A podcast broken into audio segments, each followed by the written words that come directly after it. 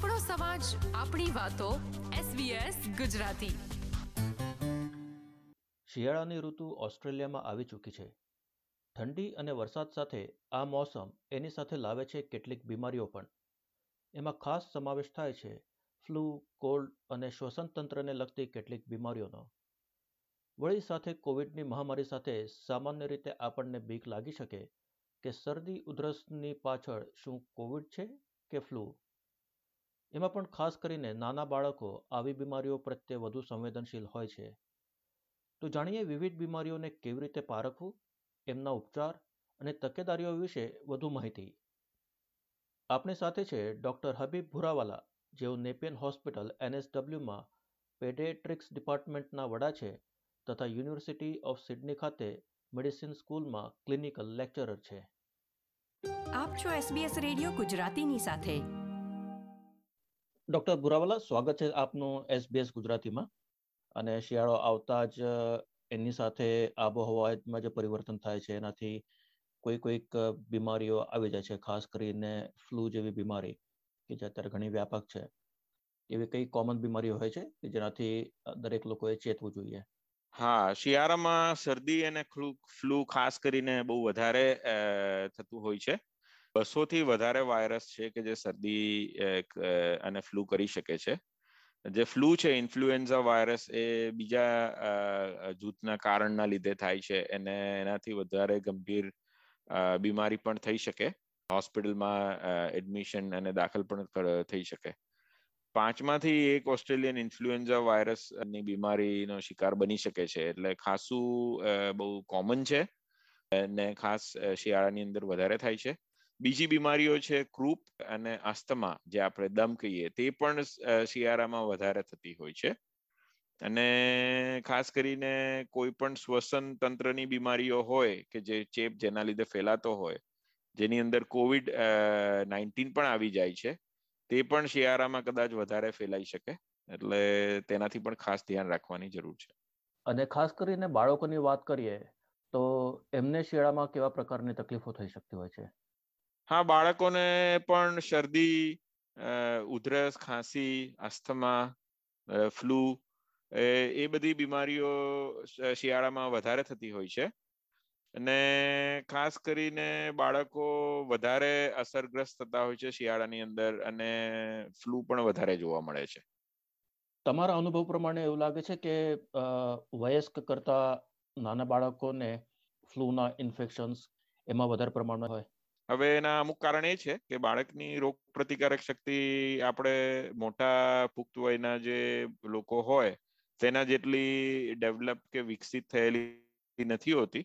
એના લીધે થોડી બીમારી જલ્દી લાગતી હોય છે. જો શાળામાં જતું હોય કે ડે કેરની અંદર બાળકો વધારે ઘરની અંદર પણ હોય છે શિયાળામાં, તો એકબીજાની નજીક રમતા હોય, એકબીજાના સંપર્કમાં વધારે આવે કોન્ટેક્ટમાં એટલે આ બધા જે વાયરસ હોય ને જંતુઓ જે હોય એ વધારે સરળતાથી ફેલાતા હોય છે. તો એના લીધે બાળકોને આમે વધારે થોડો ચેપ દેખાય છે શિયાળાની અંદર. અને સાથે સાથે હવે જે કોવિડની મહામારી પણ આપણે જોઈ રહ્યા છે પાછલા બે અઢી વર્ષથી, તો એના સિમ્ટમ્સ અને કોલ્ડ અને ફ્લૂના સિમ્ટમ્સમાં કેટલી સામ્યતા હોય છે? અને એવી કોઈક રસ્તાઓ છે કે જે લોકો ઓળખી શકે કે આ સિમ્ટમ્સ ફ્લૂના છે કે પછી કોવિડના છે? હવે આ, આની અંદર એવું છે કે અમુક તો બંનેના જે લક્ષણો છે કે સિમ્ટમ છે એ સરખા હોય છે. એટલે એનું નિદાન કરવું કે ડાયગ્નોસિસ કરવું બહુ સહેલું નથી હોતું. તમને કોવિડ નાઇન્ટીન છે કે ફ્લૂ છે, એના માટે અમુક વખતે તમે ટેસ્ટ કરાવવો પડે, પરીક્ષણ કરવાની જરૂર પડે. અને અમુક વખતે એવું પણ થાય કે તમને એક જ સમયે બંને રોગ પણ થઈ શકે. તે પણ ધ્યાનમાં રાખવાની જરૂર હોય છે. અમુક તફાવત છે, અમુક ડિફરન્સ છે. ખાસ કરીને સ્વાદની અંદર અથવા તો ગંધની આપણે જે સ્મેલની સેન્સેશન હોય, એ એ કોવિડની અંદર એની ઉપર અસર થતી હોય છે. એટલે સ્વાદ અને તમારે સ્મેલની સેન્સેશન જતી રહેતી હોય છે કે ઓછી થઈ જાય છે. પણ શરદી અથવા ફ્લૂની અંદર તેવું થતું નથી, તો એ એક ડિફરન્સ છે. બીજો એક લક્ષણોમાં એવું છે કે સ્નાયુનો દુખાવો મસલ પેઇન અને વધારે ટાયર્ડનેસ કે થાક લાગવું ફ્લૂ ને કોવિડ નાઇન્ટીનમાં વધારે જોવા મળે છે. એટલે એના માટે એનું પરીક્ષણ કરાવવું કે ડાયગ્નોસિસ કે ટેસ્ટ કરાવવો જરૂરી છે. એટલે જ્યારે પણ તમને એવું થોડું લાગતું હોય કે આવા લક્ષણો છે, એટલે આપણે ટેસ્ટ કરાવી લેવું જોઈએ.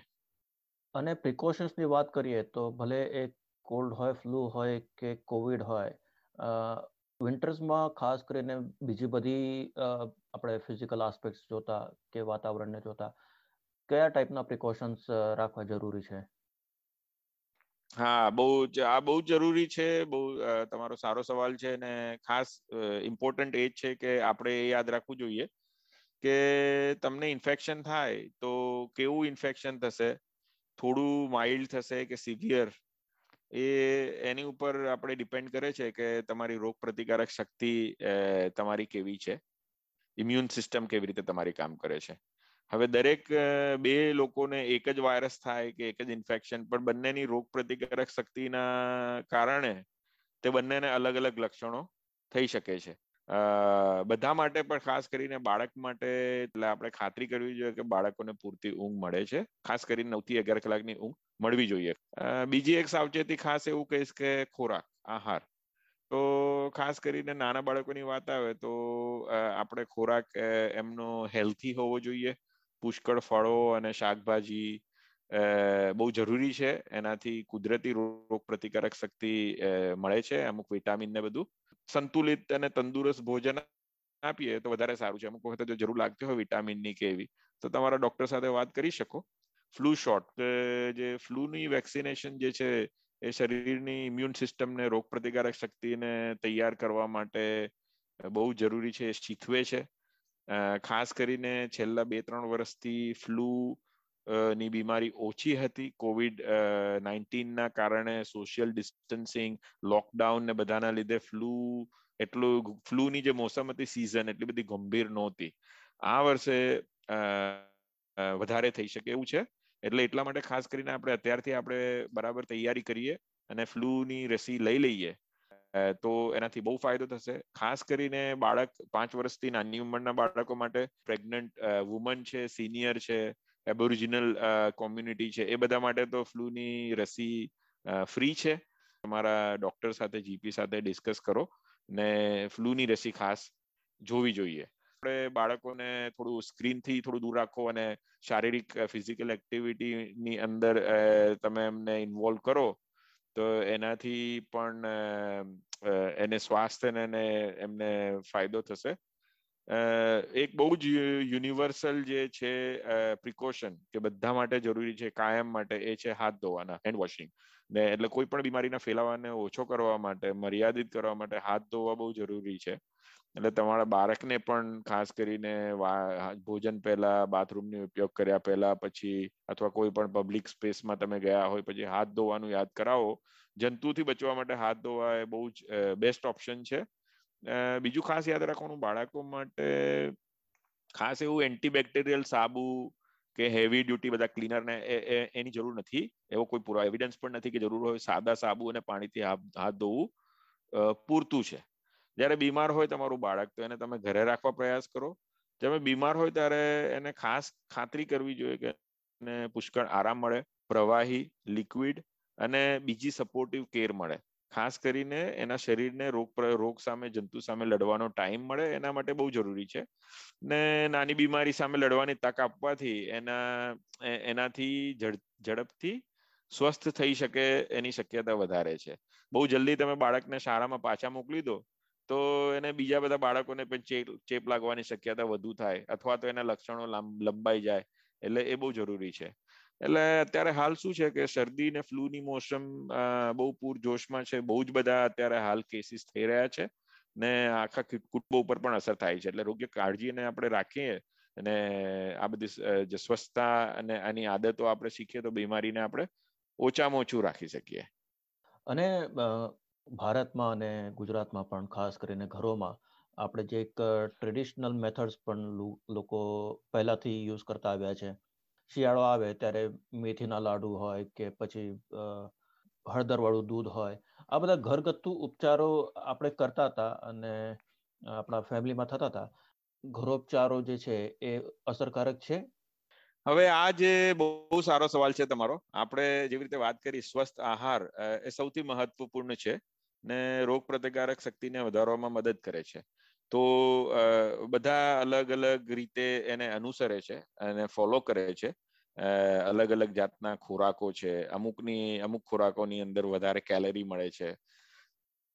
તમે જેવી રીતે કહ્યું, ઘી છે ડ્રાય ફ્રૂટ છે, એ બધી વસ્તુ છે તો બહુ હાઈ કેલરી ડાયટ છે એની એના લીધે શરીરને વધારે શક્તિ અને પોષણ મળે છે. એટલે કોઈ પણ સ્વસ્થ ખોરાક આપણે લો તો એ જરૂરી જ છે, મહત્વપૂર્ણ છે. ને કરવું જોઈએ. હવે કઈ, કયા ઘરેલું ઉપાય કેટલા અસરકારક છે એ તો સ્પષ્ટ નથી. પણ આપણે એવું જોઈએ છે કે આવા જે પણ જે પણ રીતે આપણે સ્વસ્થ ઘરનો ખોરાક ખાઈએ તો તેનાથી ફાયદો તો થતો જ હોય છે. તો આવા પ્રિકોશન્સની સાથે સાથે જ્યારે પણ થોડાક સિમ્ટમ્સ આવતા હોય છે તો એમાં શું કરવું જોઈએ સૌથી પહેલા અને કયા પ્રકારની હેલ્પ લોકોએ લેવી જોઈએ? જો ત્રણ અઠવાડિયા જેટલો ટાઈમ થયા પછી પણ જો સારું ન થતું હોય, તો એ બહુ વધારે ટાઈમ કહેવાય. મોટા ભાગની બીમારી એક અઠવાડિયાની અંદર સારા થઈ જતા હોય છે, પણ વધારેમાં વધારે ત્રણ અઠવાડિયા સુધીમાં. એનાથી વધારે ટાઈમ થતો હોય ને તમે જો ડોક્ટરને ના બતાવ્યું હોય, તો બતાવવું જોઈએ. ને ખાસ અમુક એવી, એવા એવા લક્ષણો છે કે જેને ખાસ આપણે ધ્યાન રાખવું જોઈએ. ખાસ કરીને જો તમારે શ્વાસ લેવામાં તકલીફ થતી હોય, કે તમારા બાળકને શ્વાસ લેવામાં તકલીફ હોય એવું લાગતું હોય ઉધરસ કે ખાંસી બહુ જ થતી હોય, જેના લીધે બહુ પરેશાની થતી હોય. જે ખોરાક છે, ખાવાનું અને પીવાનું, એ પહેલા કરતા ઓછું થઈ ગયું હોય. રાત્રે ખાંસી એટલી આવતી હોય બાળકને કે એના લીધે ઊંઘ ના આવી શકે અને જાગી રહેતા હોય. અને કોઈ એવી ક્રોનિક બીમારી હોય કે હૃદયની કે ફેફસાની અથવા તો આસ્થમા હોય કે જેના લીધે રોગ પ્રતિકારક શક્તિ ઓછી હોય બાળકની તો તમારે એના માટે ખાસ કરીને તમારે તબીબી ડોક્ટરની એડવાઇસ અને હેલ્પ લેવી જોઈએ અને બતાવવું જોઈએ. એની અંદર ક્યારે પણ એવું ડરવું ના જોઈએ કે આ બહુ મામૂલી છે અને ના જવાય ડોક્ટર પાસે કે જ્યારે પણ ડાઉટ હોય તો એને તાત્કાલિક તમારે બતાવી દેવું વધારે સારું છે એડવાઇસ લેવી જોઈએ અને ચેકઅપ કરાવી લેવું સારું છે. ડોક્ટર ભુરાવાલા, તમે બહુ સરસ માહિતી આપી છે આજે અમને. આપનો પણ બહુ જ આભાર અને તમારી સાથે વાત કરીને બહુ જ આનંદ થયો. નમસ્કાર. આ પ્રકારની વધુ માહિતી મેળવવા માંગો છો, અમને સાંભળી શકશો Apple podcast Google podcast Spotify કે જ્યાં પણ તમે તમારા પોડકાસ્ટ મેળવતા હોવ.